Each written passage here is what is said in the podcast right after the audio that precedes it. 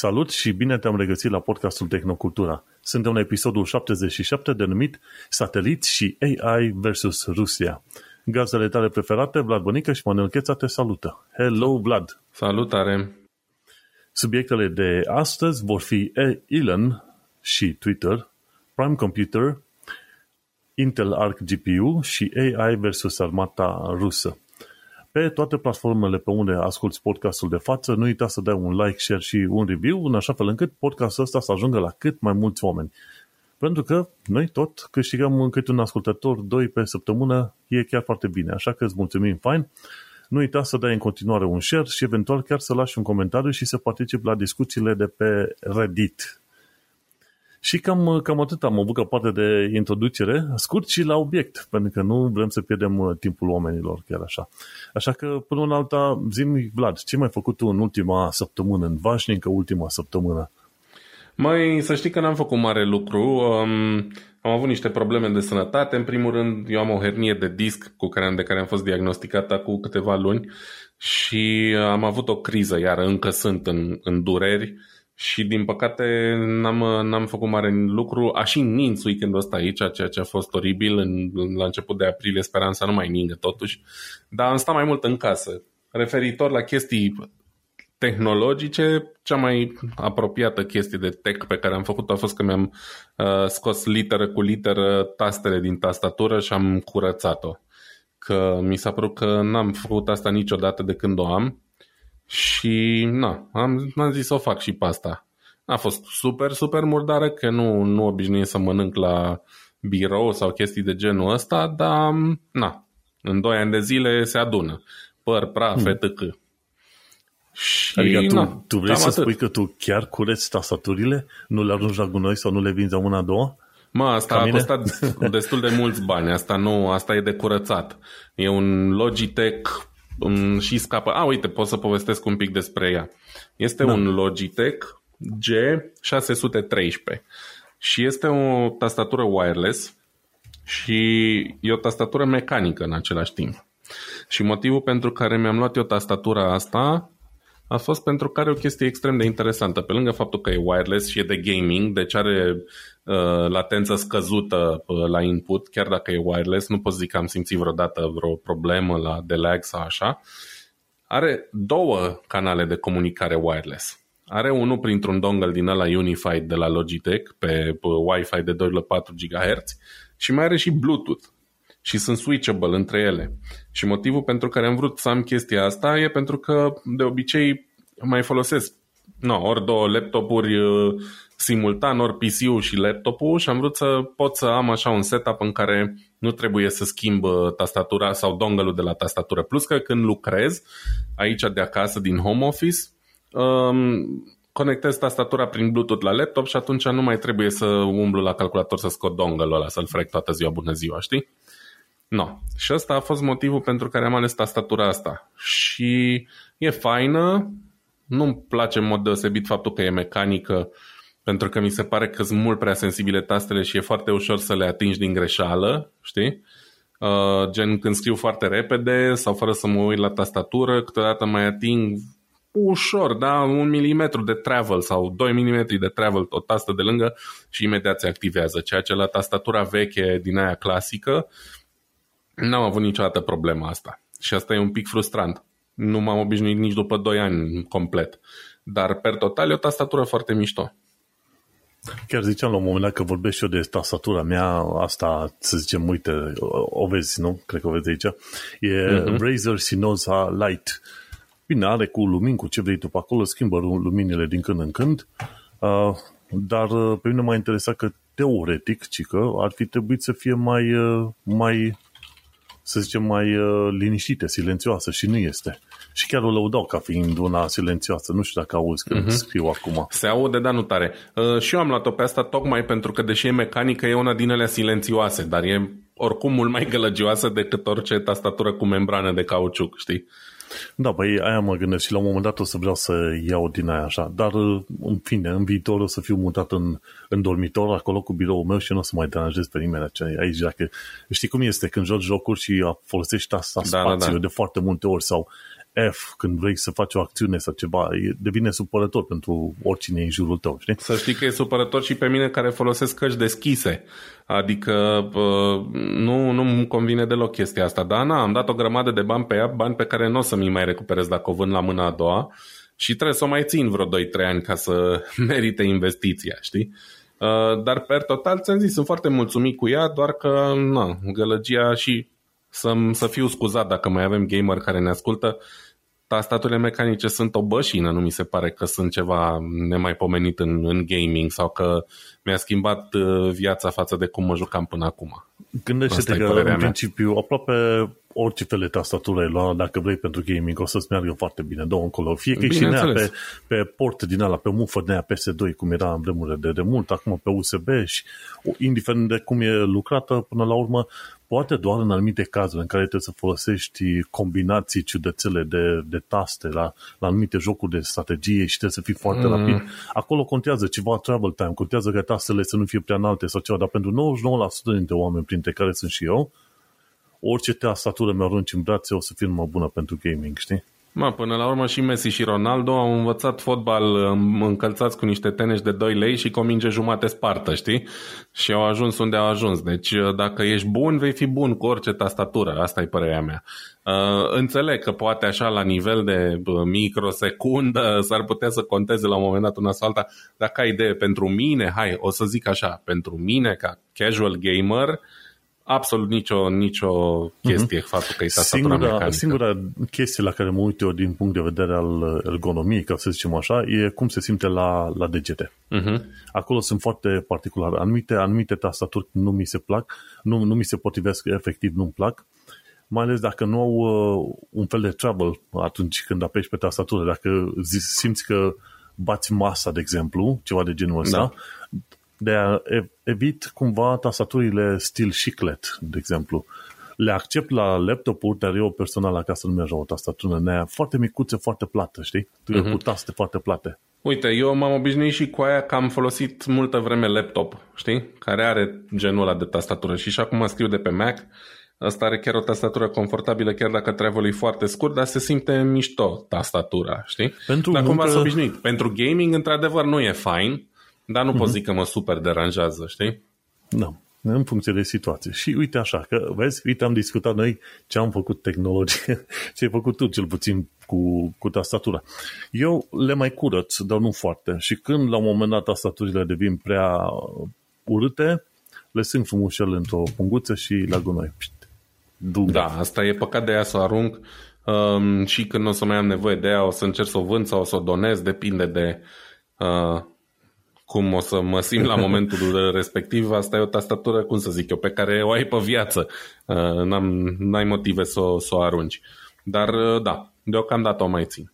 Da, exact. În cazul meu, n-am făcut mare lucru în săptămâna sau altă. Bineînțeles, jobul meu e în tehnologie, dar mult prea plictisitor pentru mulți oameni să încep să povestesc, deși într-o zi o să facem, o să trebuiască să facem o zi din viața lui Vlad și o zi din viața lui Manu efectiv, ce, ce facem și ce trăim la muncă, așa, într-o zi de muncă. În schimb, ce am făcut, la un moment dat m-am enervat cu Void trăind, că tu ziceai că nu, nu poți să suporti grind-ul ăla. Eu, în principiu, îl suport atâta timp cât la un moment dat nu îmi sunt distruse toate mecanismele.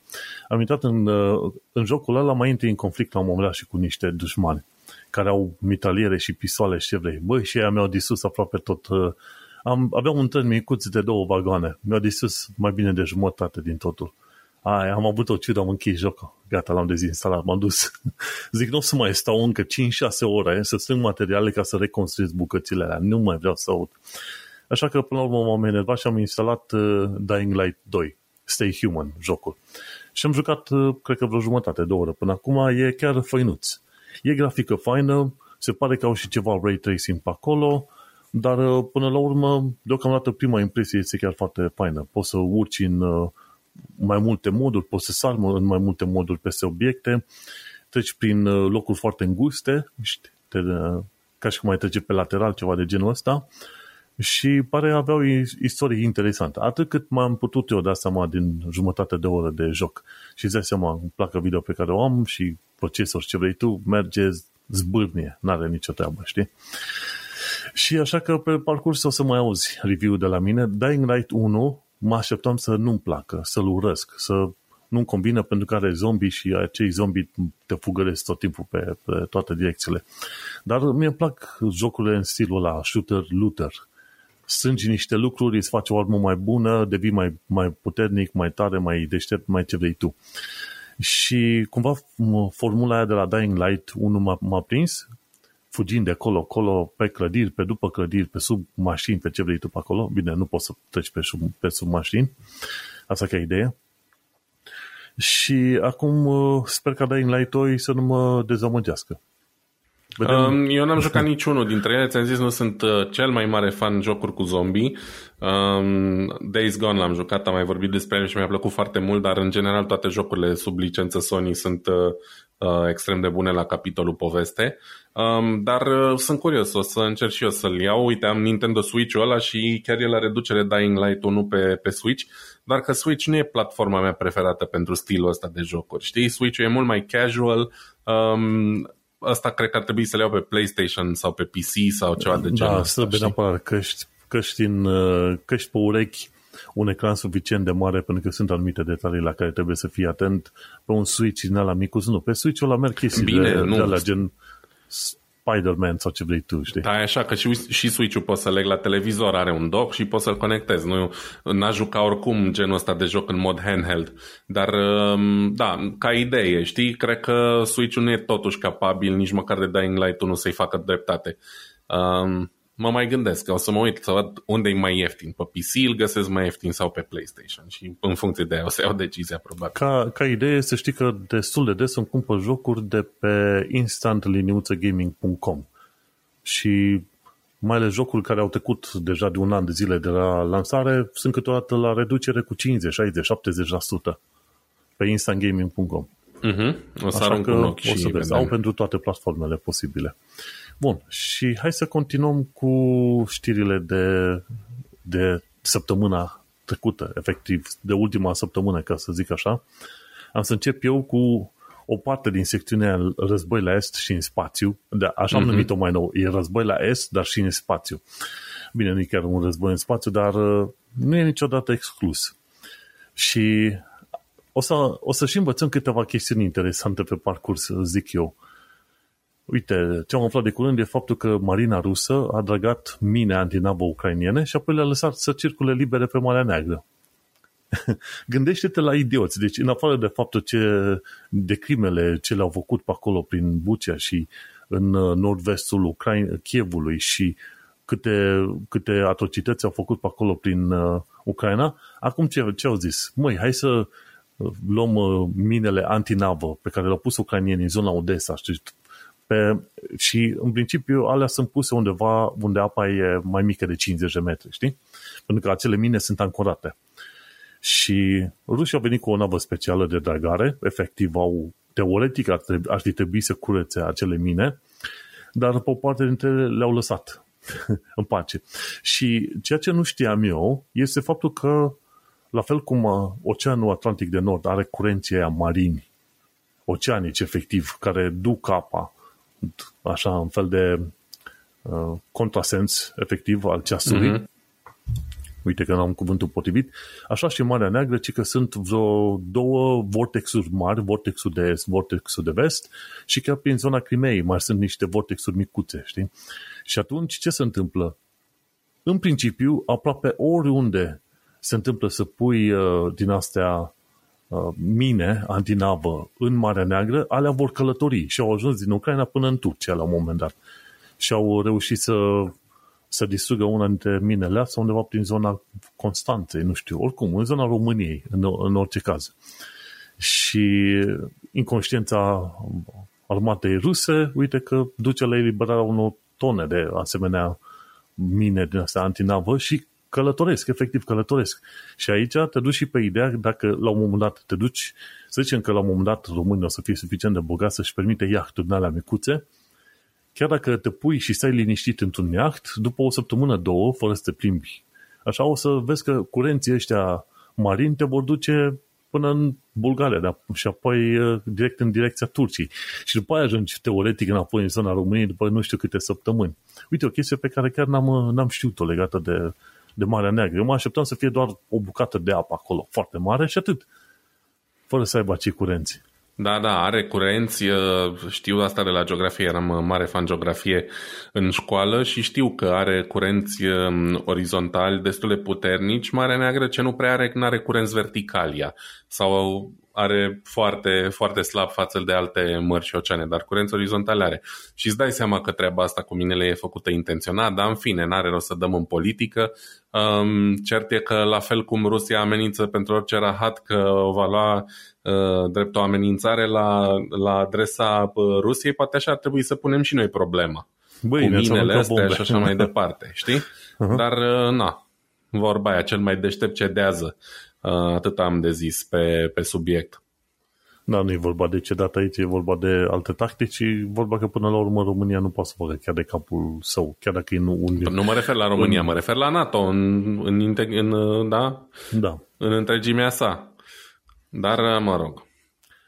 Exact. Și mergând pe mai departe, am o altă știre. Una dintre știrile care probabil ar conta să fie citite, sau cel puțin detaliile astea, e de pe Wired și explică, ok, cum ucid exploziile.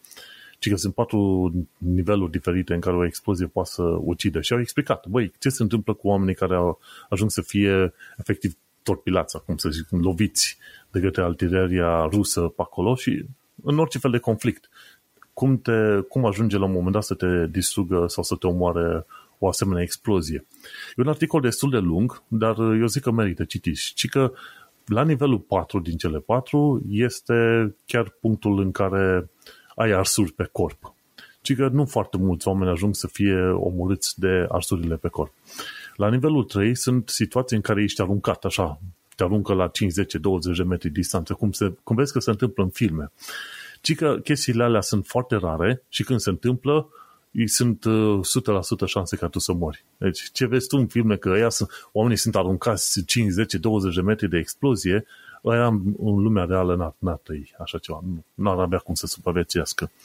Un alt uh, punct și care într-adevăr este foarte des întâlnit în zone de conflict este nivelul 2 al exploziilor, adică shrapnel, bucățele din alea de metal, de materiale, de sticle, ce vrei tu, explodează ceva lângă tine și atunci acel ceva creează un val mare de obiecte care vin cu putere înspre tine și alea, ci că ajung la un moment dat să ucide de fapt cei mai mulți oameni. Deci nivelul al doilea al exploziilor ucid cei mai mulți oameni pentru că, bineînțeles, când vin cu viteză de sute de kilometri la oră, bucățelele alea de metal, ce mai sunt acolo distrus, sunt destul de, mult, destul de mulți oameni care ajung să și moară. Și primul nivel ar fi cel în care unda de șoc când explodează ceva lângă tine, unda de șoc pur și simplu trece prin tine și efectiv trece prin tot corpul tău și mai ales în zonele unde există mai mult aer, gen intestine și plămâni, distruge totul. Știi? Cumva, cumva unda de șoc ar trece, ar trece prin tine și probabil dacă n-ai avea cavitățile astea de aer în corp, ai mai putea supraviețui. Dar nu, cei mai mulți oameni care ajung să moară de la explozii ajung să moară în principiu din cauza faptului că ai în zona abdominală sau în zona plămânilor distrugeri foarte mari. Și să nu uităm că de fapt unda aia de șoc când trece prin corpul tău, foarte multe organe gen luăm uh, de la ficat până la splină, la ce vrei tu, sunt efectiv distruse de vibrațiile alea foarte puternice. Așa că, pe bună dreptate, sfatul general este când e o explozie, fugi cât mai departe. Fiecare metru pus între tine și explozie înseamnă un un uh, procentaj oricât de mic în plus la șansa ta de a supraviețui atacului. Și uite că e foarte fain. Și la un moment dat se discută în articolul de la Wired și despre bombele astea termobarice, care zic, care zic ăștia în, în sănătate că sug oxigenul, ceea ce e o situație cam greșită, ci că alea termobaricele de fapt uh, creează un val puternic, un suflu puternic de hidrogen de, nu hidrogen, de kerosen, motorină, ceva de genul ăsta, un material combustibil. Și după aia, în al doilea val, îți vine pulbere din asta de aluminiu. Și rolul exploziilor ăstora e să mențină puterea exploziei cât mai mult timp. Știi, exploziile obișnuite, puf, repede. Lasă la termobarice, caută cumva că explozia să fie prelungită și distrugerea să fie făcută cât mai mare. Și de-aia e în două, e în două, e în două secvențe. Prima oară combustibil și după aia vine și uh, uh, pulbere în asta de aluminiu care teoretic ar trebui să ardă foarte, foarte puternic. De aia zic că știi că sunt foarte periculoase bombele astea termobarice. Bun, mergem pe mai departe. Ci că rușii obișnuiți folosesc tot mai des servicii VPN și DNS pentru a urmări știri de afară. Știi că la un moment dat era vorba de sfatul general, ok, hai să chidem pe ruși complet. Și unii oameni au zis, inclusiv cei de la Cloudflare și servicii noastre de DNS și de CDN, au spus, mă, nu vrem să închidem internetul total pentru ruși, pentru că o parte dintre ei vor vrea să știe ce se întâmplă în afară.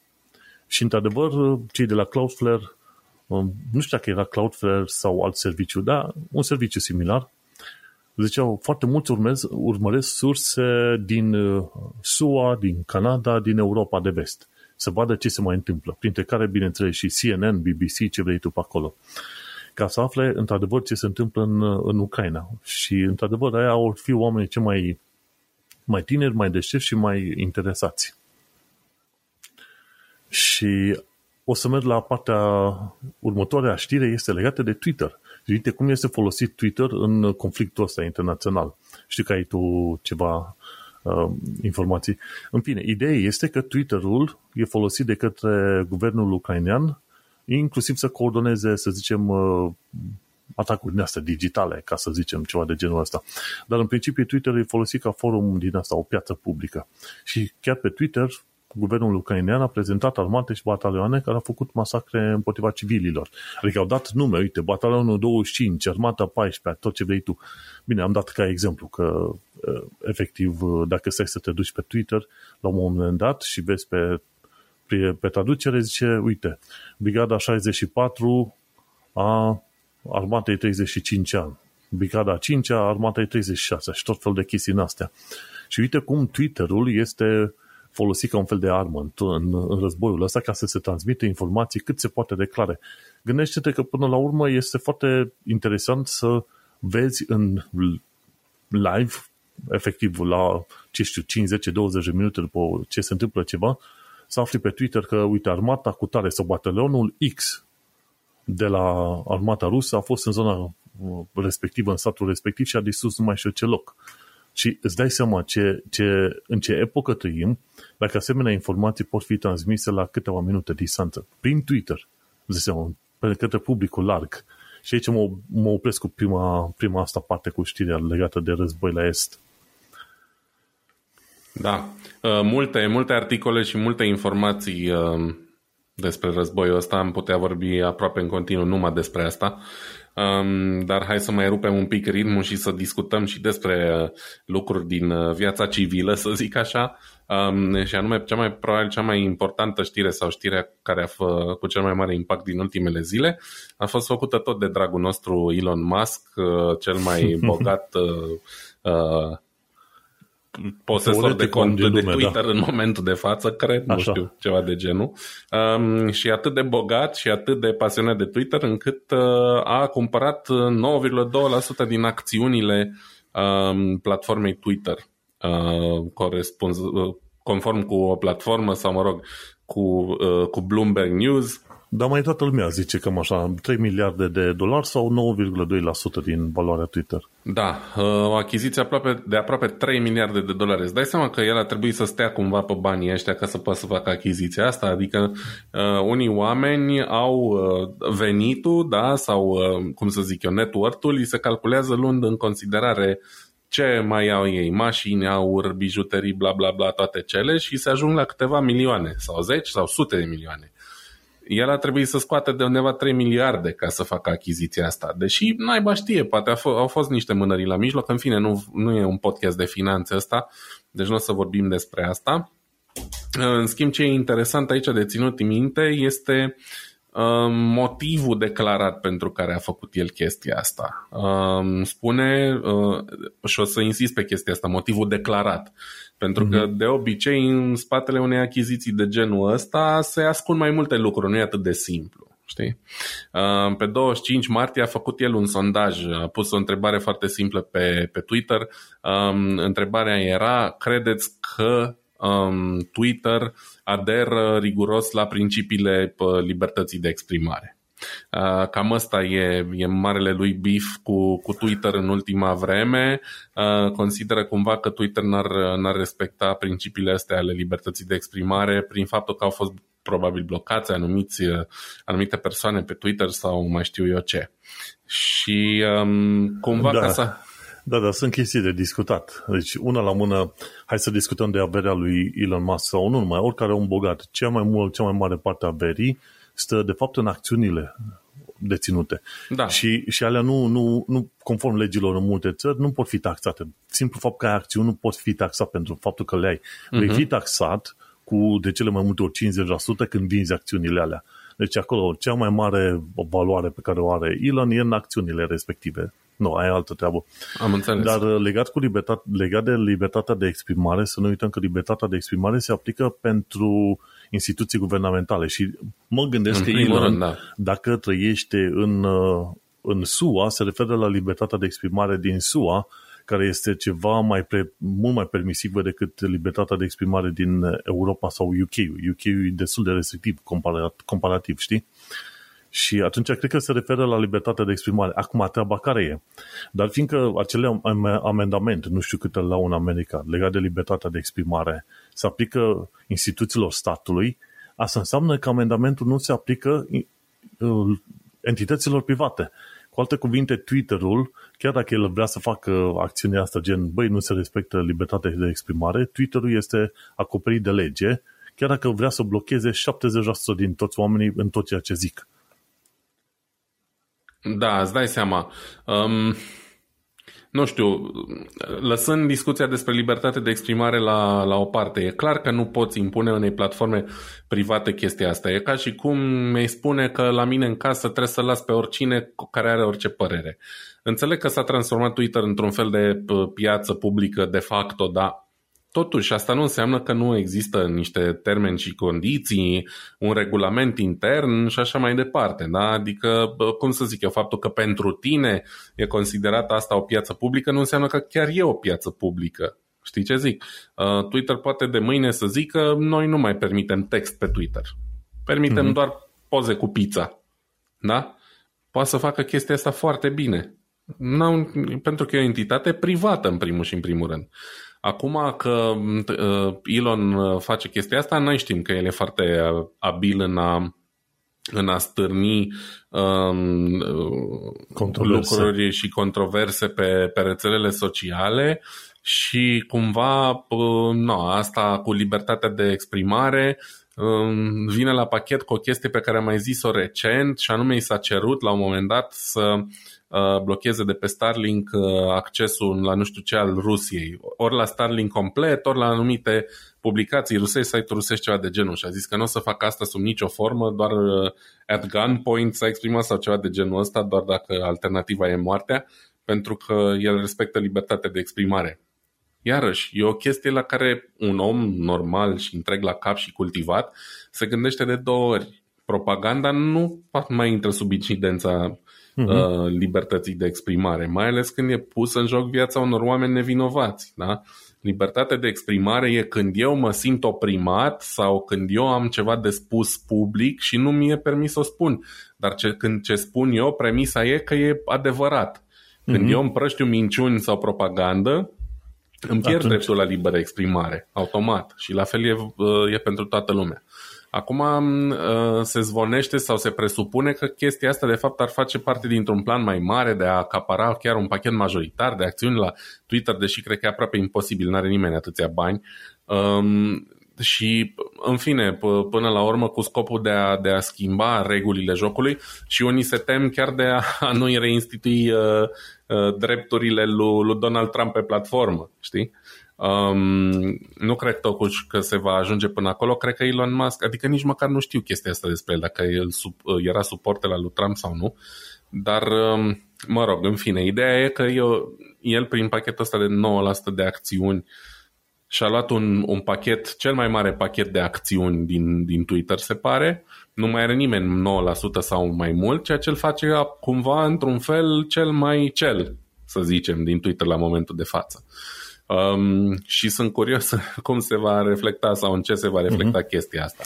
Auzi, apropo de, de, de bani, de exemplu, dacă vrea Elon Musk ar, cumpăra, ar putea cumpăra tot Twitter-ul să-l, și să-l transforme într-o entitate deținută privat, cu investitori privați. Pentru că Twitter-ul, valoarea Twitter-ului în momentul de față este 31 de miliarde de dolari, pe când Elon Musk, valoarea lui ar fi de 267 de miliarde de dolari. Da, dar știi cum e? Valoarea lui asta e complicat, implică mai multe chestii. Uh, uh, implică să transform toată valoarea ta în ceva ce poți oferi celor care au acțiuni la Twitter ca să-i convingi să ți le dea ție. Deci nu e atât de simplu, știi? La asta mă refer. Că teoretic, la nivel pur teoretic e posibil, da, înțeleg, dar asta nu înseamnă că e și plauzibil cumva, știi? Um, nici Oricum. nu cred că își dorește și nici nu cred că ar vrea să vândă ceilalți acționari așa de ușor pachetul ăla. Probabil că cu fiecare 10% achiziționat s-ar dubla sau tripla prețul acțiunilor. Trebuie să avem și asta în considerare, știi? Că orice tranzacție de genul ăsta modifică radical prețul acțiunii. Nu e așa simplu. Exact, cum ai zis și tu. Când, când a apărut știrea asta că Elon a cumpărat 9% din Twitter, valoarea acțiunilor Twitter a crescut cu 30% și se presupune că anul ăsta cumva acțiunile Twitter vor crește cu 100% până la final de an. E, vezi? Cam despre asta e vorba. Poate ar trebui să investim și noi în niște acțiuni la Twitter. Eu nu-mi permit niciuna să iau, cred că am impresia că și astea costă peste 2-300 de dolari bucata sau nu știu, mi se, aj- mi se pare că eu nu sunt din ăsta cu, cu finanțele, cu, cu acțiuni. Îți permiți, pentru că o acțiune la Twitter e 50 de dolari. E bun, deci am de 3. Um, ideea e că nu, cum să zic, eu nu sunt foarte implicat în treaba asta cu acțiunile, mă mai din când în când ca hobby, dar nu sunt serios în treaba asta. Bă, dar câteodată mă uit la niște companii cât costă o acțiune și mi se pare șocant, adică nu știu, nu înțeleg pe ce se bazează și când stau și mă gândesc că sunt mii sau zeci, sute de mii de acțiuni, știi, la fiecare pă, pă, companie Firmă, da. e wow. Da. Ei, trebuie să-ți plătești suficient de mult timp să cauți să înțelegi cum, cum vine toată treaba asta și să nu te arunci. Oricum, nu te poți duce pe zonele de hype. Întotdeauna nu, nu, nu. Mai zic, băi, investești acum că o să câștigi nu mai știu cum, uh, faze de la gen Caritas. Nu, ideea e că trebuie să te gândești și aici o să mă opresc legat de investiții, trebuie să te gândești că prețul pe care îl dai acum este cumva subevaluat de către, de către piață și, o să, și tu cumva crezi că într-un viitor mai mult sau mai puțin apropiat prețul acesta va crește și pentru că compania va fi, să zicem, evoluată ceva mai bine pe viitor. Dar ă, asta trebuie să implice și calcule din partea ta, să vezi dacă are firma profitabilitate, dacă are chestiuni fundamentale financiare asigurate, tot felul de chestii din astea, știi? Bineînțeles. În fine, altă dată, altă dată pentru că ne întinde maiurea. Așa e. Bun, hai să mergem mai departe atunci.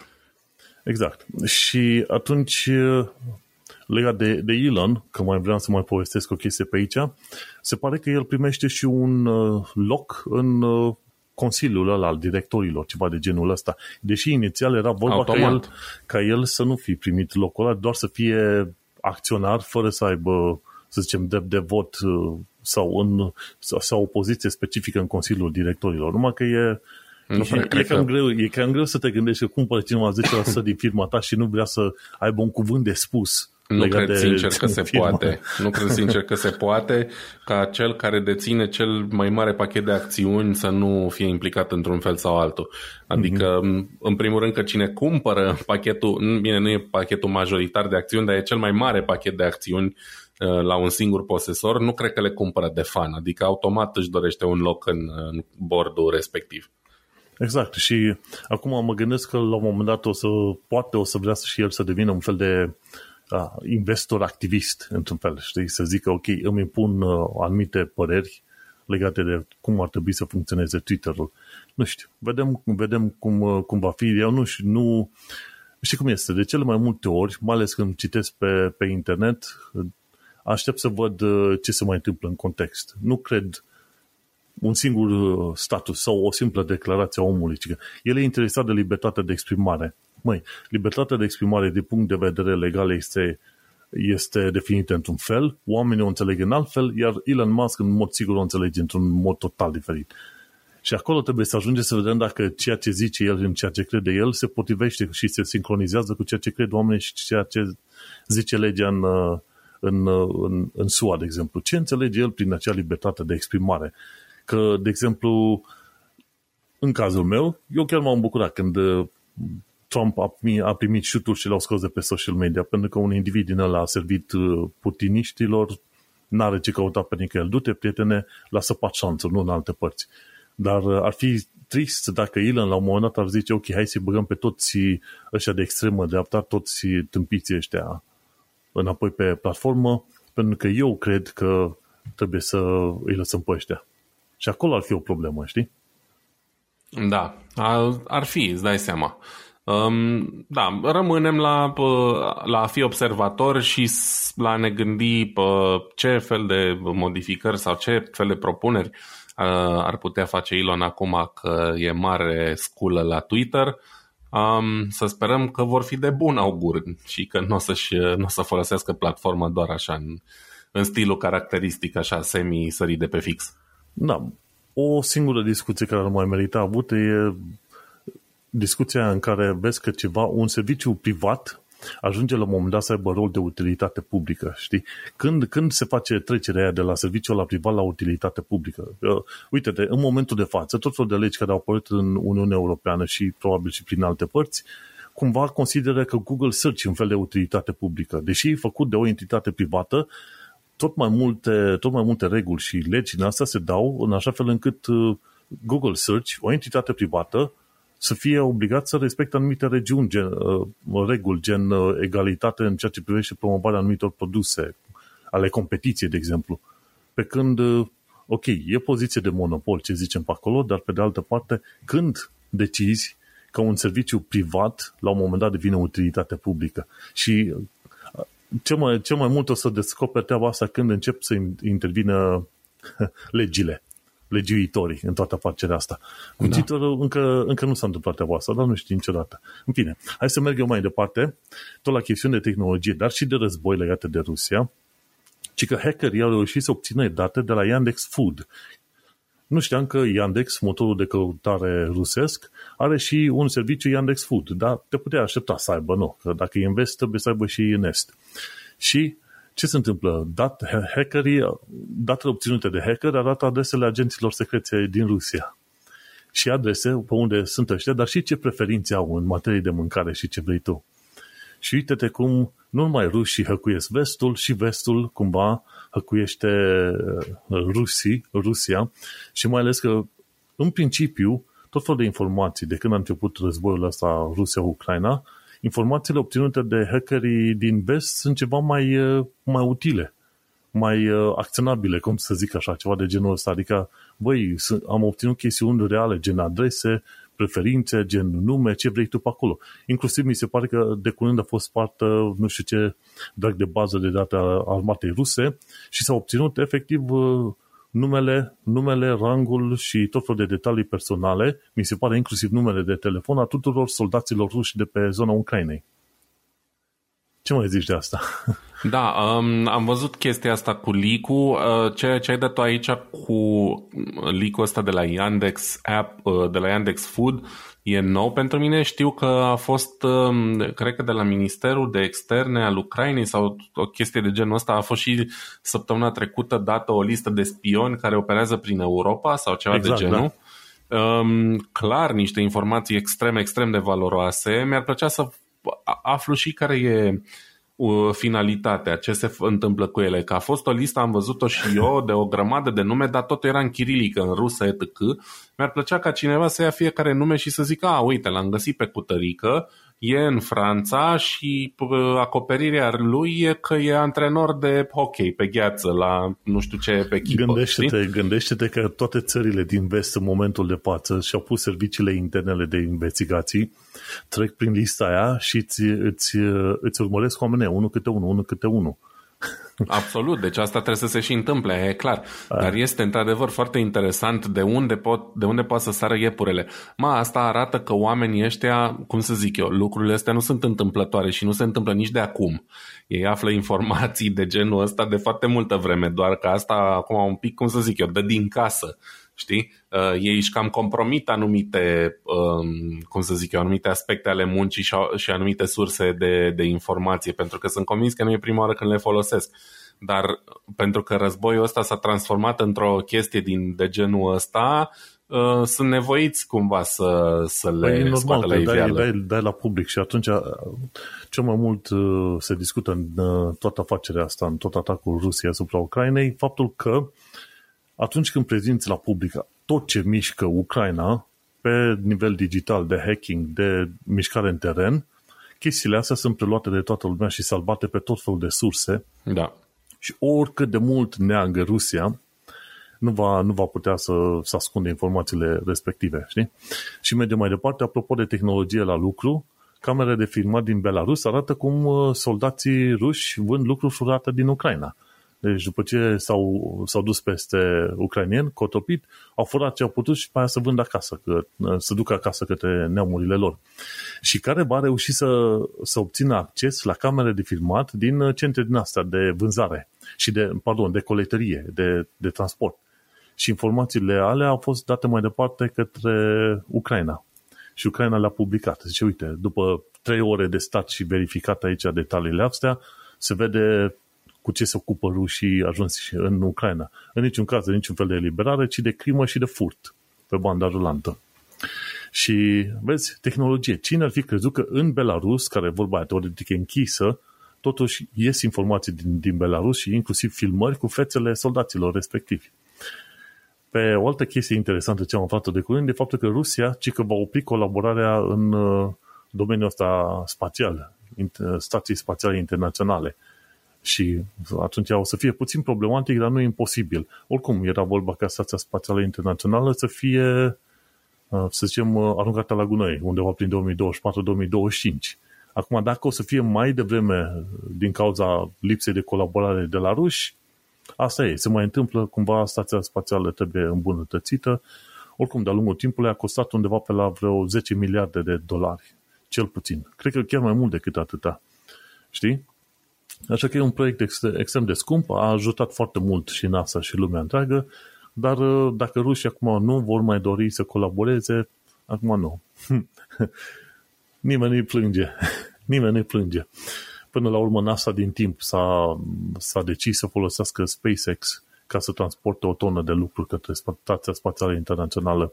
Și nu că SpaceX ar fi foarte bun din punct de vedere al uh, să zicem, economii, că până la urmă mi se pare că SpaceX obține o reducere a costurilor cu doar 10%. Ei se le-au dat de 10 ori, nu, cu doar vreo 10%.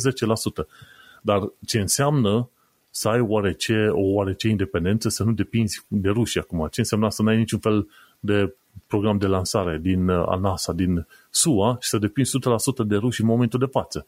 Cu alte cuvinte, înseamnă că tu îi susțineai în continuare pe ruși când pe, pe cealaltă parte în Ucraina tu trimiți armamente să, să se bate cu armata rusă, știi? Era o situație a Germaniei, știi? Mai e un aspect aici, că tot ai uh, menționat SpaceX. Um, nu mai știu sigur care dintre ele, dar știu că una din celelalte companii, în afară de SpaceX, care mai trimitea chestii în spațiu din, din Statele Unite, folosea sau încă folosește motoare rusești de rachetă și mm-hmm. uh, or să aibă o problemă în a le primi, că evident că rușii nu o să li le mai ofere. Uh, SpaceX și-a dezvoltat propriile, propriile lor motoare de rachetă, ceea ce iar cumva îi pune în avantaj dacă cumva se întâmplă chestia asta. Am impresia, nu vreau să urez foarte mult despre asta, dar așa țin minte că mult sau poate acum nu le mai folosesc, dar cel puțin când era uh, programul ăla cu Space Shuttle, 99% sigur că le foloseau motoare de rachetă rusești. SpaceX are propriile motoare și cumva e independentă și de chestia asta. Gândește de ce s-ar întâmpla dacă rușii ar fi fost singurii care dețineau tehnologia mm-hmm. de, de motoare rachetă, știi? Era o problemă mare. Uite, cum, cum de exemplu Austria în momentul de față și Germania și Ungaria depind extraordinar de mult de combustibilul rus. Vezi ce înseamnă? Nu poți să iei niște măsuri de bun simț. Da, dar ei și-au dorit să fie așa. Adică s-au băgat, bine, nu cetățenii evident, dar oamenii politici s-au băgat singuri la colț pe, pe chestia asta. Exact, dar uh, e bine că până la urmă ies toate chestiile astea la iveală. Mergem pe mai departe. O, încă o chestie de tehnologie interesantă de știut, minele din astea anti-tac și anti-vehicul trebuie să calci pe ele cu o greutate de cel puțin 70-80 de kilograme. Teoretic, din ce văzusem uh, în anumite descrieri, ci că ca o asemenea mină antitac să, po- să, să fie activată, trebuie să ai cel puțin 160 de kilograme.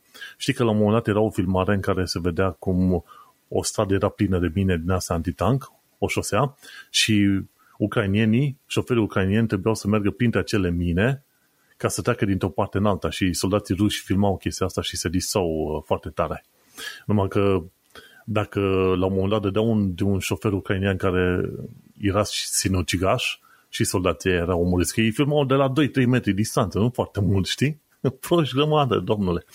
Și ce fac ăștia?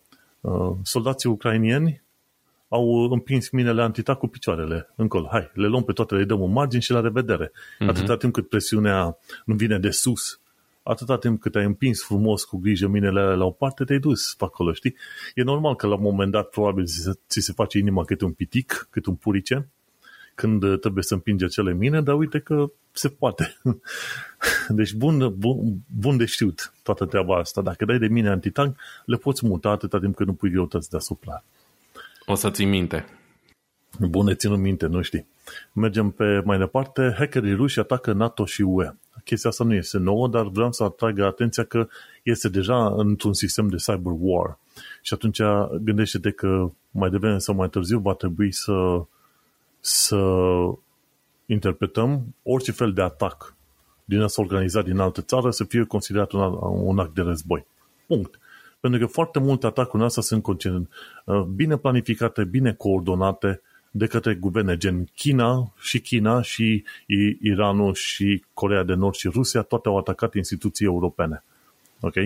Și la un moment dat trebuie spus, băi, nu vă opriți dacă, nu, dacă mai detectăm un asemenea, considerăm că este război.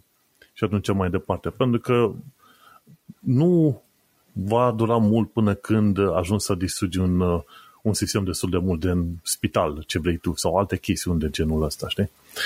Și o ultimă chestie, tot legată de tehnologie din spațiu, că de-aia ziceam sateliții, sateliți și AI versus Rusia. De exemplu, uh, știi cum masacrul întâmplat la Bucea, în uh, nord-vestul Chievului, Chivului. Rușii negau, ziceau, nu, oamenii morți acolo nu au apărut după ce au plecat soldații ruși. Nu suntem noi de vină dar de fapt erau acolo de săptămâni întregi.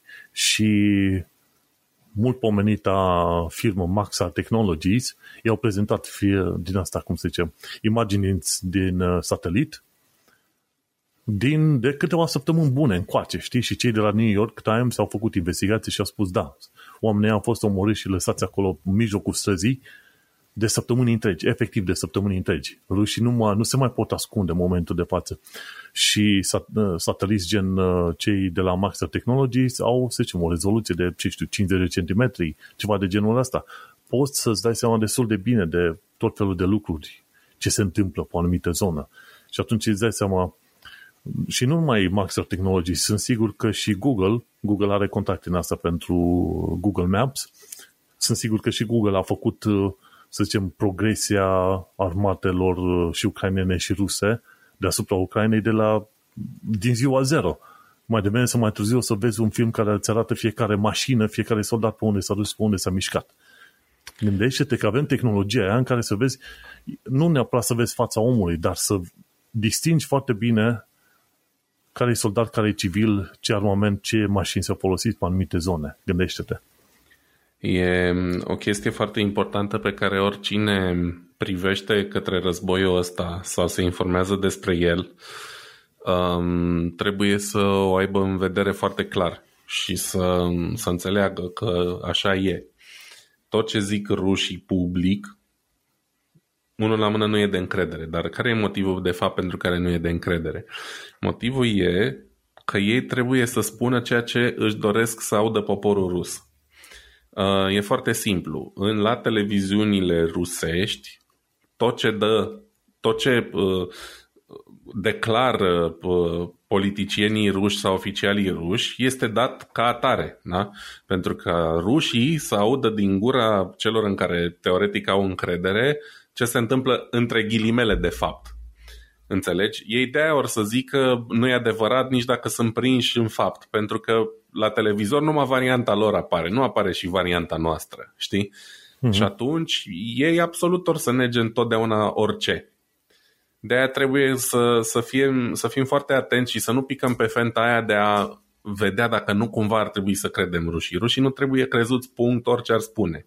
E, face parte, minciuna asta uh, perpetuă face parte din însă și natura, fibra de a fi, hai să zicem, politician rus ca să nu bag uh, toți cei 150 de milioane de ruși în, în aceeași oală, deși uneori am tendința asta. De mhm. Aia nu trebuie crezut o iotă din ce, din ce spun rușii public, pentru că e simplu, la televizor se va vedea, la televizor în Rusia se va vedea doar ce au zis ei, nu și ce zice vestul. Cam asta e, cam despre asta e vorba. Deci mare, mare grijă să nu picați în plasa sau să nu, nu fiți tentați să ziceți, hm, poate au dreptate, poate chiar a fost... Nu, nu există, pur și simplu. Și se vede din toate acțiunile făcute de ruși de la începutul acestui război și de la alte războaie din trecut și de la alte, nu știu, nici măcar războaie, de la mici conflicte, tot timpul a fost așa. Asta mm-hmm. am vrut să zic. Exact. Și merită, merită Rusia umilită în momentul de față și trimisă acasă în Siberia. Uh, continuă tu cu ce mai aveai tu o știre? Uh, da, mai am uh, circa două știri. Una dintre ele e mm. destul de interesantă uh, din, din Wired. O chestie pe care o știam deja este faptul că um, rușii au folosit uh, și canale de comunicație din astea antice, nesecurizate și pe benzi um, folosite inclusiv de radioamatori, benzi de unde medii um, care se prind cam cu orice dispozitiv radio cu unde medii și așa mai departe. Deci um, cumva te aștepți ca toate uh, transmisiunile unei armate în anul de grație 2022 să fie criptate și super securizate ca nimeni să nu le poată intercepta.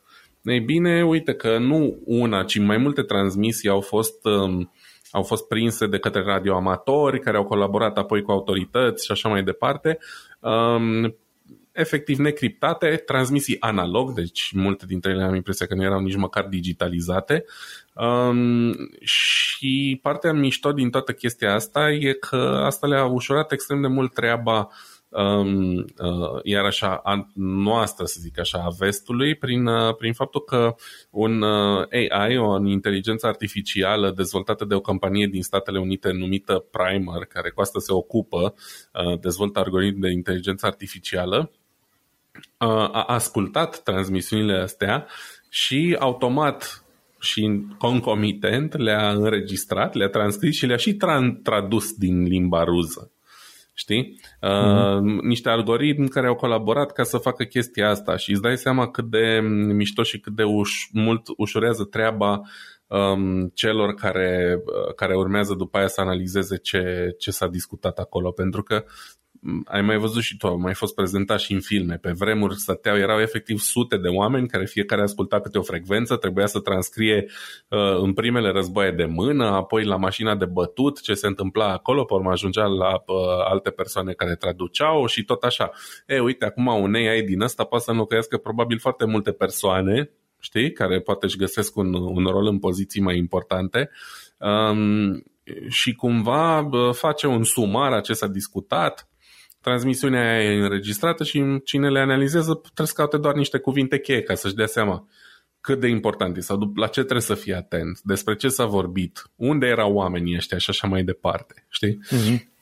E o chestie foarte mișto și e o chestie amuzantă faptul că rușii mai permit uh, genul ăsta de interceptări în, uh, în secolul 21. Știu că nu trebuie să ne subestimăm niciodată adversarul, e una din regulile de bază ale unui conflict, dar uh, cumva nimeni nu se aștepta la situațiile astea, știi?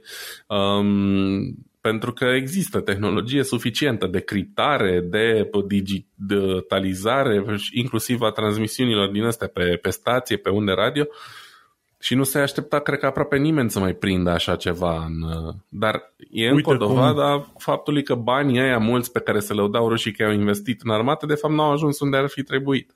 Asta înseamnă impostura și corupția. Da. Lucruri de care suferă și România. Și noi râdem, Oho, slavă noi, noi Domnului. râdem de ruși, dar în situații astea militare nu știm cum s-ar comporta România.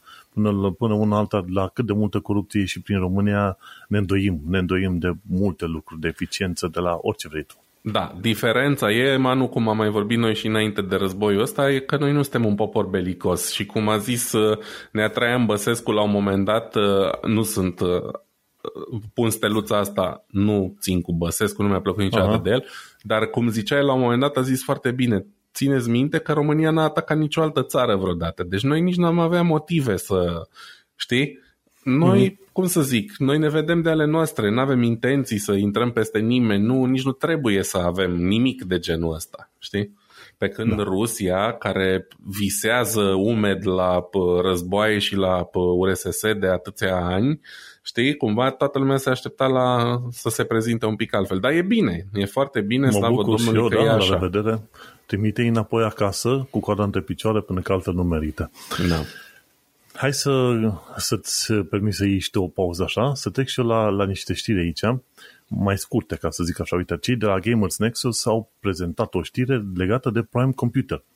Ci că e un nou jucător în lumea laptopurilor, laptopurilor uh, modulare.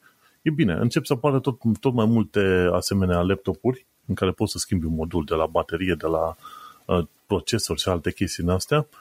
M-am bucurat să aflu treaba asta. Uite-te că până la urmă ne îndreptăm către partea cea bună.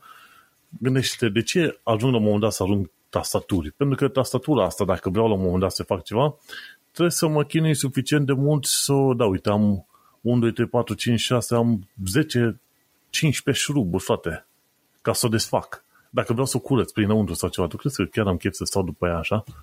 Știi, nici nu se curăță ușor. De-aia, sistemul ăla de right to repair uh, și chestiunile astea modulare ar trebui să intre în tot felul de produse. Măi, să-mi fie ușor să schimb mouse, anumite chestiuni la mouse, să-mi fie ușor să deschid o tastatură, să o curăț și să schimb ceva în ea dacă tot vreau.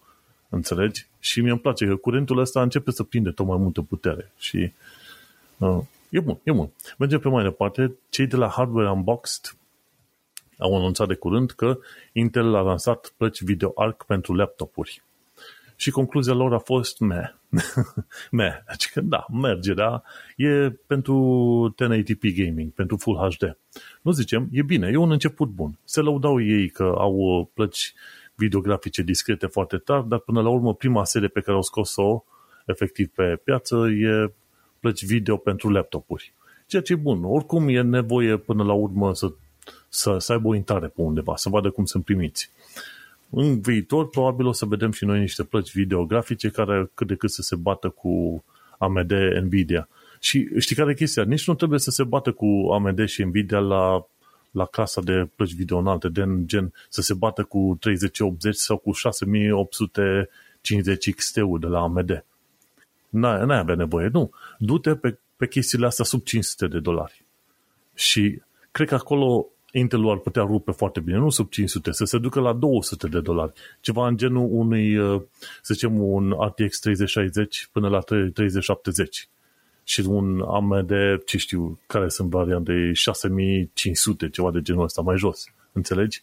Acolo, dacă se aduce uh-huh. pe desktop, acolo ar câștiga foarte bine. Pentru că știi care este greșeala multor uh, multor oameni și greșeala pe care am tot făcut-o și noi. Este tot discutăm de cel mai tare procesor, de cea mai tare placă video. Băi, ce mișto, ce, ce, ce mult face.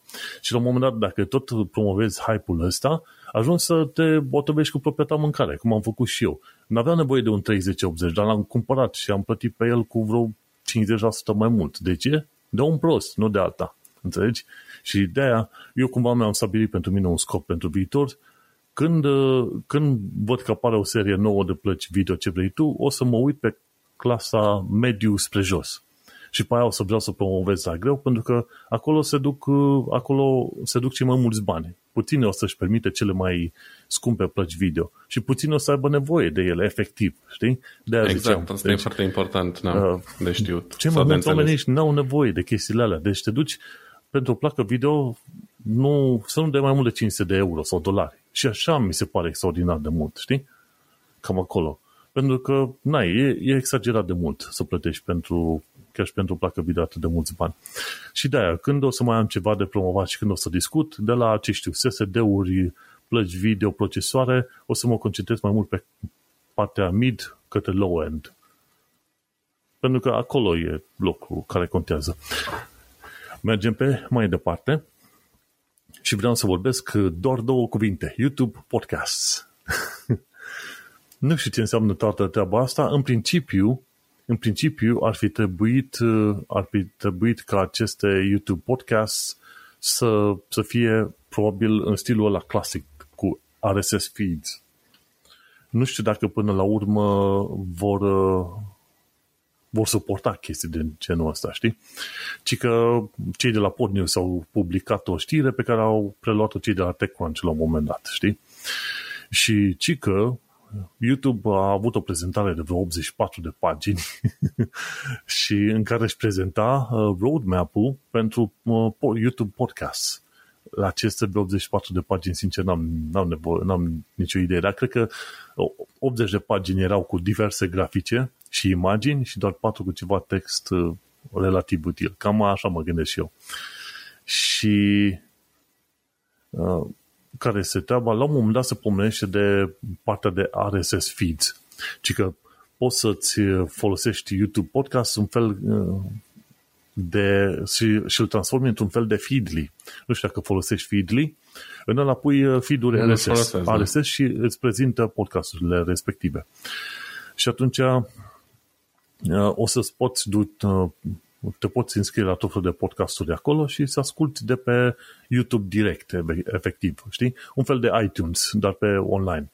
Sau, ce știu, același lucru pe care îl face și Spotify la un moment, dacă poți să pui un uh, link RSS și Spotify-ul, uh, bineînțeles, o să-ți ruleze fișierul audio, știi, de la sursa respectivă. Acum, treaba care este? Asta este vorba doar un fel de, să zicem, agregator personal de podcasturi. Nu înseamnă că la un moment dat o să poți crea și hosta podcasturi pe YouTube. Deși ar fi fost interesant ca YouTube să devină un fel de Podbean. Știi că noi avem pe Podbean uh, fișierele audio și de acolo se și generează acel fișier RSS care poate, să fie, poate fi ingerat de tot fel de playere din astea de, de podcasturi. Dar păi... YouTube nu face treaba aia. YouTube face doar prezentare de podcasturi pe acolo, nu și salvare de podcasturi și pe generare de fișier RSS. Um, chestia e că există în continuare multe podcasturi, um, cel puțin în România cu siguranță, dar cred că și prin state, care sunt exclusiv pe YouTube. Adică nu respectă regula aia cu podcastul e un fișier audio pe care îl poți primi printr-un vid RSS, bla bla. Sunt pur și uh-huh. simplu doar upload-uri pe YouTube. Uh-huh. Unul la mână. Și doi la mână, treaba cu podcastul, business-ul ăsta cu podcastul e atât de bănos încât ar fi păcat pentru YouTube să nu facă o pagină dedicată, mai ales că uh, Na, urmăresc și eu ceva podcasturi, mai ales de, de comedie, de prin Statele Unite și toți băieții aia au zeci și sute și uneori milioane de view-uri pe YouTube, știi? Deci nu știu care, care e ponderea pe alte platforme, dar dacă pe YouTube se ajunge la sute de mii, e clar că trebuie să profite și să ușureze YouTube, cum să zic eu, să, le uș- să ușureze ca conținutul să ajungă la cât mai mulți nu, nu, serios, că uite-te cum, cum este, de exemplu, Escu Show, dacă știi pe YouTube, podcastul ăsta cu da. Ionescu din, din UK, care face tot felul de interviuri cu români de peste tot prin lume. A făcut și cu mine la un moment dat, nici nu știu dacă l-a publicat sau nu. A, cred că l-a publicat și cu, nu știu, da, bună întrebare, cred că și cu tine, la un moment dat și cu mine, că noi cumva ne colaborăm unii cu alții. Dar, uh, uite, ăla nu prea se pretează să te uiți la om o oră și jumătate, că vezi doar, doar doi oameni vorbind acolo. Dar ce ar putea face YouTube pe viitor, într-adevăr, hai să creezi și fișier audio și să dau linkul RSS. Foarte mm-hmm. bine. Mergi pe mai departe, atâta, mai ales și chestia asta nu ar trebui să fie foarte dificil de făcut. Faci varianta audio, o hostezi tot tu că ești YouTube creezi linkul RSS și uite în felul ăsta ai un podcast în toată regula. Și te poți duce pe mai departe cu viața și atunci la un moment dat oamenii se pot înscrie la podcastul tău prin YouTube. Deci ar fi interesant dacă ar merge pe varianta respectivă. Nu știu, uh-huh. ar, ar, ar cam trebui, ar cam trebui. Deocamdată uh, Spotify nu este podcast, că dacă creezi un fișier și îl urci numai pe Spotify, e exclusiv pe Spotify. Deci definiția um, de podcast nu, Am impresia că Spotify a achiziționat platforma Anchor, care mm. e un, un host service de podcasturi pe care aveam și o Diaspora Cast, că era gratis. Da. Și cred că e al lui Spotify acum. Deci mm-hmm. și din Anchor se duce și în alte platforme, nu e doar, nu e exclusiv. Mm-hmm. Da, da, una e Anchor, alta e Spotify. Tocmai asta e și treaba. Da, dar și... asta zic că nu cred că pot să bagi direct în Spotify. Nu sunt sigur dacă merge așa.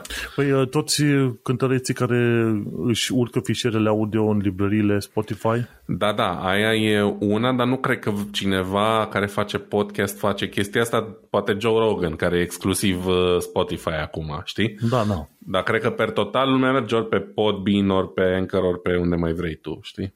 Mm-hmm. Da. Bun, și cam, cam asta e. Sper eu că până la urmă YouTube chiar va fi și hosting de podcasturi, deși, sincer, uh, mă miră că s-au mișcat atât de greu, sincer, chiar și cu chestia asta. Da, cine știe, poate nu n-au avut în vedere. Mie să nu fie un pic prea târziu, că um, nu știu. E, nu e niciodată târziu. Orice da. face nu e niciodată târziu, mai ales dacă e banii lui Google. Așa e. Retrag atunci. Retrage. Nu te pui cu banii lui Google. Bun, și ultima știre de-a mea legată de tot chestii de tehnologie, desigur. The Verge, ci că camerele, camerele video Wise versiunea 1, ci că nu sunt sigure. Și interesantă chestie, creatorii cei de la Wise și Bitdefender-ul știau informația asta de ani bun de zile și n-au, n-au publicat-o. Știi? Dacă se descoperă anumite vulnerabilități, de obicei trebuie făcute publice în câteva luni de zile. Știi, prima oară informezi firma și după aia ai cam vreo 90 de zile, poate cu extindere până la 180 de zile, ca firma respectivă să aplice, uh, să zicem, un patch de securitate și tu, ca descoperitor, gen în cazul nostru Bitdefender, care e firmă românească, da? să anunțe public, băi, am descoperit vulnerabilitatea asta în firma cu tare. Bun. Și uh, n-au făcut treaba asta. Wise și că s-au ridicat, uh, au apărut pe piață ca creator de camere de calitate la preț foarte mic. Și întotdeauna când auzi ceva de foarte mult, mult bună calitate, la, la un preț foarte mic, îți dai seama că e o problemă pe undeva. There's always a catch. Exact, e o scurtătură, știi, ceva de genul ăsta cum era, cum, cum ai auzit că se laudă ăștia în foarte multe lucruri. Avem calitate germană, de la un preț foarte mic. Nu, n-ai prietene. Ori plătești prețul potrivit, ori, ori la un moment dat n-ai calitatea respectivă în mod real, știi? Și în cazul nostru se pare că Wise nu, nu aplicase principii suficiente pentru securitatea camerelor. Versiunea 1. Te, teoria spune că de fapt ar trebui să fii pe rețea direct ca să reușești să-i uh, să hăcuiești o asemenea cameră. Dar gândește-te, foarte multe camere din astea sunt folosite un fel de baby monitor, să te asiguri că copilul respire și trăiește și tot felul de chestii din astea, știi? Și la un subiect sensibil întotdeauna. Și au ținut informația asta secretă. Și Bitdefender la fel. Și acum scuza Bitdefenderului era că uh, n-au publicat informația asta pentru că era prea damaging la un moment dat și pentru firmă și pentru toată lumea. Dar până la urmă a devenit până la urmă chiar damaging pentru, și pentru Bitdefender și Wise pentru că n-au publicat informația asta din timp util. Înțelegi? Ce încredere mai e că dacă Bitdefender descoperă o eroare într-o altă versiune de cameră, nu se va, nu vor ascunde informația pe viitor. Din nou, înțelegi? Deci, poate vrea să-i creeze, poate nu. Aia vreau să zic întotdeauna e o, e o problemă destul de mare cu chestiile astea, cu camere video să ții tu pentru supraveghere. De de ce de obicei propun ca asemenea camere să fie luate de la firme mari, gen Google, uh, ce au, cred că Google are chestia aia Nest, nu? Mi se pare. Și Amazon are Parcă, Ring, ceva da. de genul ăsta. Nest, Ring, chestia asta de la firme mai mari, care într-adevăr își permit să plătească pentru securitatea camerelor respective. Plătești mult? Plătești. Dar până la urmă, partea de securitate este acoperită. Și să nu te gândești că dacă e ceva ieftin, e până la urmă este și bun. E ca atunci când te duci, că am întâlnit oameni, s-au dus la colț de stradă prin Brașov, au, li s-a spus că e, vor cumpăra o carne mai ieftină de la nu știu ce dac de mânzător, mai ieftină, la 50% din preț original. Și că, uite, carne de vită foarte ieftină, uite, în pungă, pe aici e de 50% preț. Și până la urmă era carne de, nu era carne de vită, era carne de porc. Și oamenii au plătit, să zicem, prețul corect pentru carne de porc, dar nu era carne de vită, știi? de-aia, deci când, când vezi că ți se prezintă oferte în asta care sunt prea bunicele, parcă nu, Nu, ferește-te. Și mai ales când e vorba de camere, plătește prețul la corect, cât o fi. Eu am două camere de securitate în casă pe care, mă rog, acum nu le mai folosesc. Le-am, uh, sunt de la TP-Link. Ce o, nu C100, o mai știu, de la TP-Link, niște camere cu fir, nu sunt wireless sau ceva, dar le-am luat pentru că aveam nevoie în garaj unde am locuit înainte de o cameră um, și una o folosesc la imprimanta 3D în continuare. Efectiv o am deasupra imprimantei, uh, are un unghi larg suficient cât să cuprind uh, toată suprafața ei și în momentul în care plec de acasă și, și las uh, ceva la printat, pot să supraveghez. Dacă o ia razna printul sau, Doamne ferește, în cel mai rău caz se încince ceva, iese fum, whatever. Um, și la ce mă ajută asta? Nu mă uit efectiv la dezastru întâmplându-se, ci am tot de la TP-Link o priză inteligentă care practic se bagă în perete și în ea bag dispozitivul pe care vreau să-l pornesc sau să-l opresc și o folosesc pe post de safety switch. Uh, bagă la în perete, bag imprimanta 3D în ea și dacă cumva văd pe cameră că ceva se întâmplă în neregulă, pac, de oriunde sunt, pot să opresc uh, imprimanta efectiv cu uh, smart plug ăla, chit că e în mijlocul printării și îmi strică printul, evident dacă am oprit-o înseamnă că oricum uh, ceva e compromis acolo, știi? Uh-huh. M-am gândit eu la soluția asta și sunt foarte mulțumit, funcționează perfect, n-am avut nicio problemă cu camera, nu mi-am făcut probleme nici de securitate, că ce Dumnezeu, nu vede nimeni nimic efectiv în afară de imprimanta aia. Dar e clar că um, că securitatea aparatelor de genul e importantă. Pentru cine are pă, pretenții de smart home, probabil că, cum ai spus și tu, Ring sau Nest se pretează mai bine. La mine e doar așa o, pă, o utilizare de nișă și eu n-am nevoie nici de servicii de înregistrat online sau mai știu eu ce. E destul de, de ok așa. Da, da, foarte bine.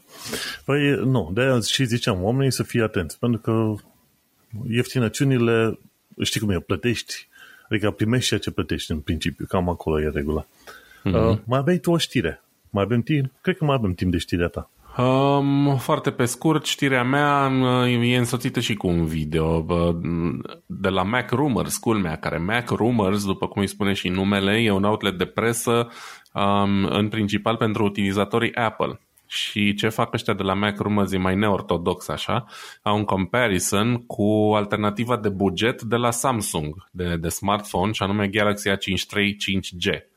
Și fac așa rapid o, o comparație între iPhone SE, despre care am mai vorbit noi uh, săptămâna trecute, că a fost lansat recent și chiar săptămâna trecută menționam că Apple va scădea volumele de producție pentru că nu e cerere atât de mare cum s-au așteptat inițial și am zis noi pe bună dreptate că probabil face, uh, are legătură cu chestia asta și faptul că folosesc un șasiu super învechit care nu mai poate ține pasul cu ce oferă uh, uh, concurența, nici măcar în materie de telefoane de buget.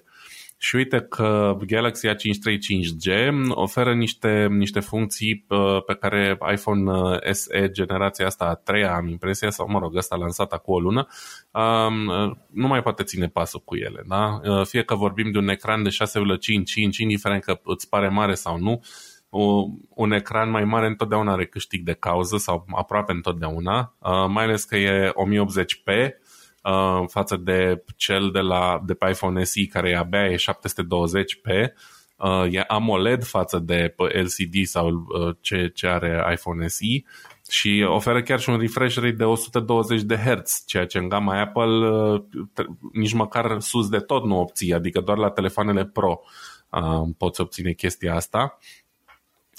Bașca vine cu vreo 3 sau 4 camere, are și un uh, senzor de amprentă încorporat în ecran pe care zic cei de la, uh, despre care zic cei de la Macrumors că nu e chiar la fel de rapid ca Touch ID, dar acum hai să fim serioși, cât de lent poate să fie, na?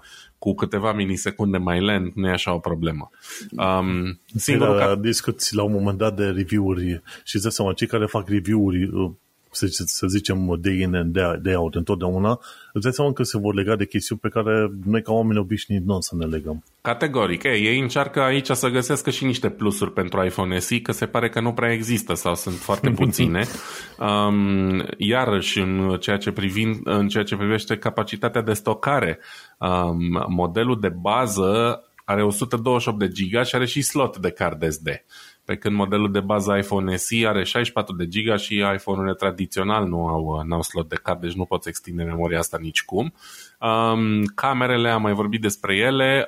Um, ce să mai zic? Uh, iPhone, uh, pardon, uh, Samsung ăsta momentan e chiar mai ieftin, cel puțin în state, decât iPhone SE. Uh, singurul capitol unde punctează pozitiv Apple e calitatea materialelor, că nu oferă build-ul ăla de metal, de metal cu sticlă și procesorul care e mult mai performant, dar contează oare asta când uh, tot restul lucrurilor dezamăgesc, știi? Mm-hmm. Mai încearcă ei să spun aici acum că Samsung nu oferă suport pe termen atât de lung ca, ca Apple, adică peste 2-3 ani probabil nu vei mai avea suport de la Samsung, în schimb e aproape garantat că, că Apple va suporta telefonul la cel puțin 5 ani, dar nu cred că tu ca utilizator ai mai suportat telefonul ăla încă 5 mm-hmm. ani. Adică trebuie să luăm și asta în considerare.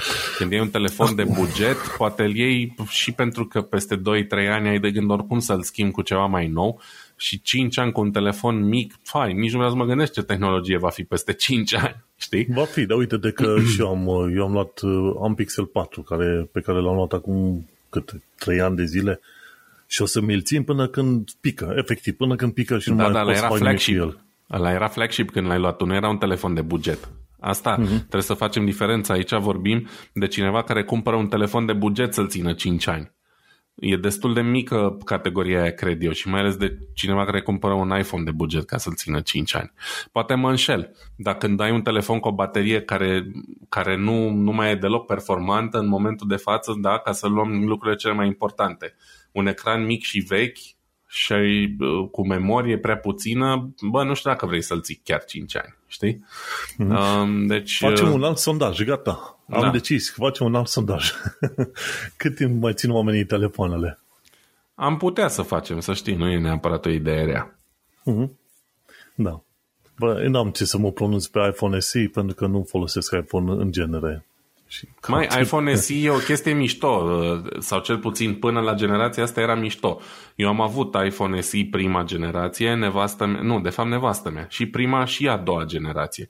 Uh, și încă l-are. Ăla pe prima generație are un număr de acasă din România și a doua generație e telefonul ei principal și e foarte mulțumită cu el. Pentru că ea nu-l folosește la fel de intens ca mine, nu uh, folosește toată ziua bună ziua Google Maps plus podcast în același timp, plus nu știu ce, știi? Ea e mulțumită cu el, dar cred că nici ea nu l-ar ține 5 ani. Adică astăzi mm-hmm. am fost la, într-un magazin de electronice și deja se uita la astea noi, știi? Îi făceau cu mm-hmm. ochiul, deci, na.